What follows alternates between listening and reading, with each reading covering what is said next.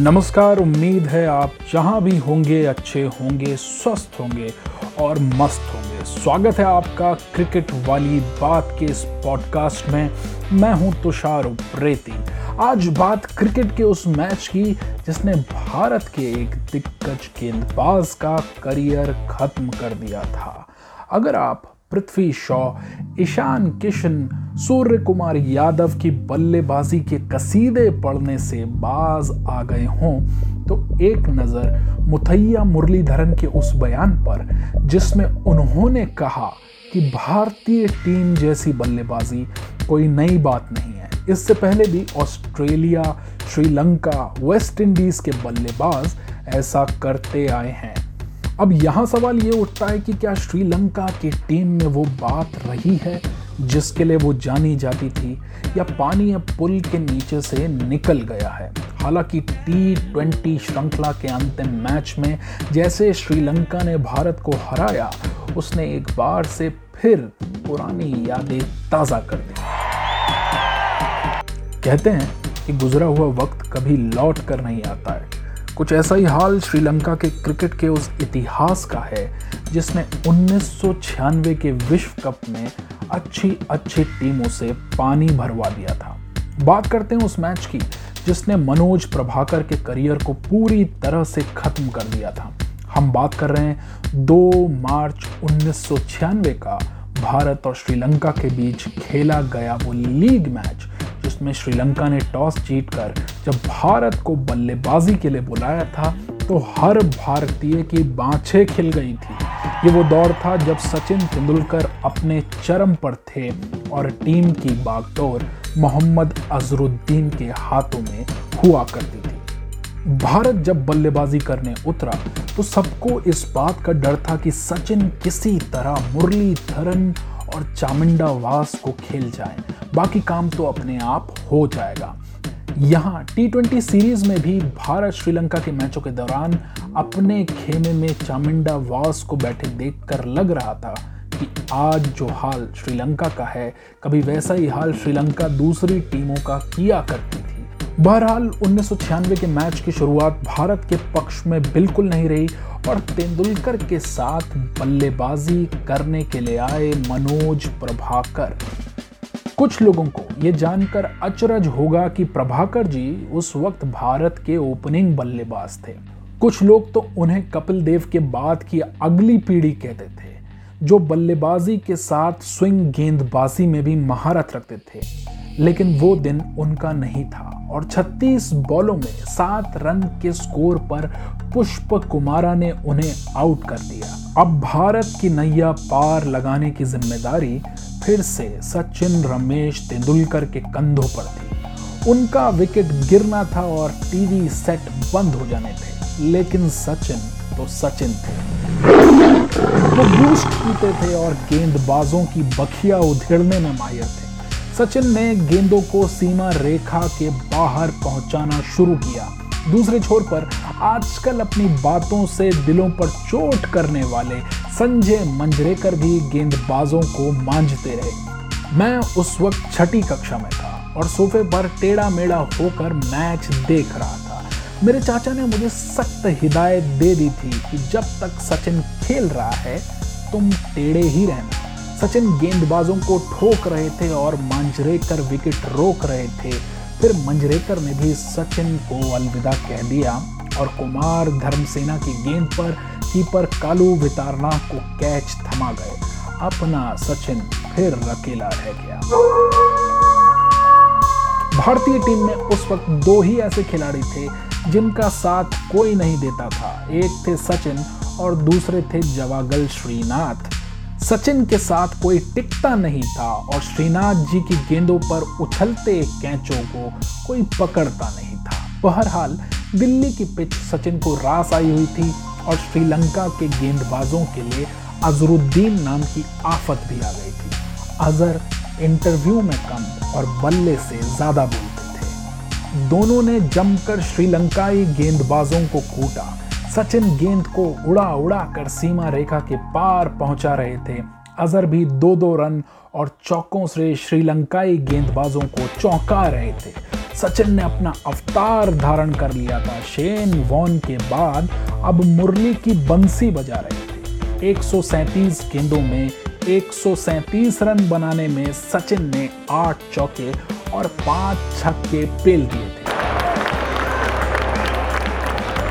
उनके सामने ना मुरली की चल रही थी और ना ही चमिंडा वॉस की। जब सचिन वापस लौटे तो स्कोर अच्छा था। रही सही कसर अजरुद्दीन ने पूरी कर दी और 80 गेंदों पर बहत्तर रनों की पारी खेल डाली। लग रहा था श्रीलंका का खेल खत्म हो जाएगा। उन्नीस सौ छियानवे में 250 रन बनाने का मतलब था आज के दौर के 325 रन।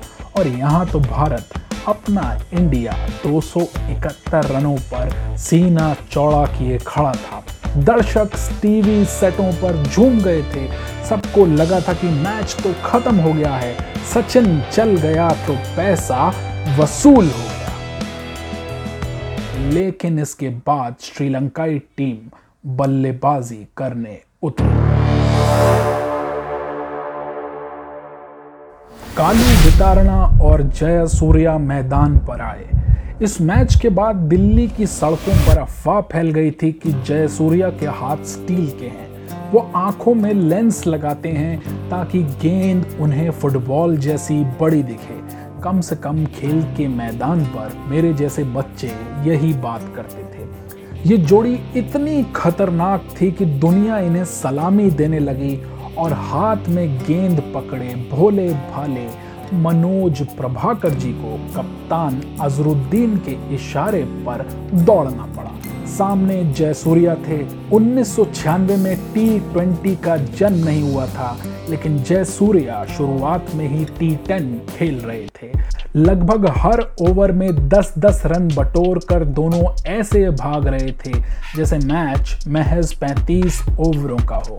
मनोज प्रभाकर को समझ नहीं आ रहा था कि अचानक उनकी गेंद खराब हो गई है, या उनके सामने एक ऐसा बल्लेबाज आ गया है जो सारे विश्व के गेंदबाजों को साधारण बना देता है। दिल तोड़ने वाली बल्लेबाजी। दिल्ली के स्टेडियम में सन्नाटा फैलता चला गया। कोटला से चांदनी चौक की रंगत गायब हो गई और जयसूर्या दिल्ली गेट के पकौड़ों जैसे गेंदबाजों को गर्म तेल में तलते गए। बीच में ओवर चेंज कर अजरुद्दीन ने गेंद सलिल लंकोला जी को भी पकड़ाई। वही जिन्हें आपने क्रिकेट मैचों में कम और टीवी सीरियलों में ज़्यादा देखा है। उनकी गेंदों को भी जयसूर्या ने जमकर कूटा। रोमेश कालू वितारणा को जब वेंकटेश प्रसाद ने आउट किया, तब तक जयसूर्या सेट हो गए थे और फिर गुरु सिंह के रन आउट होने या फिर अनिल कुंबले द्वारा अरविंदा डिसिल्वा को चलता करने के बाद भी उन पर कोई फ़र्क नहीं पड़ा। ये बंदा नहीं टर्मिनेटर था। अजीत अग्रकर की लहराती गेंदों से पहले भारतीय टीम में उन्हें आउट करना जैसे किसी ने सीखा ही नहीं था। इस बीच मैच का सबसे दिलचस्प नज़ारा देखने में आया। अपनी तेज गेंदबाजी से पूरी तरह भरोसा खोकर मनोज प्रभाकर को हमने स्पिन गेंदबाजी करते देखा। ये वैसा ही है। जैसे जसप्रीत बुमराह को आप चहल बनने की कोशिश करते पाए, लेकिन अब तक मैच पूरी तरह से भारत के हाथों से निकल गया था। जयसूर्या का कैच तो मनोज प्रभाकर ने ही पकड़ा, लेकिन आउट खुद मनोज प्रभाकर हो गए। कुल मिलाकर कप्तान अर्जुन राणातुंगा और हसन तिलक रत्ने ने मैच खत्म कर श्रीलंका को 48.4 ओवरों में ही जीत दिला दी थी।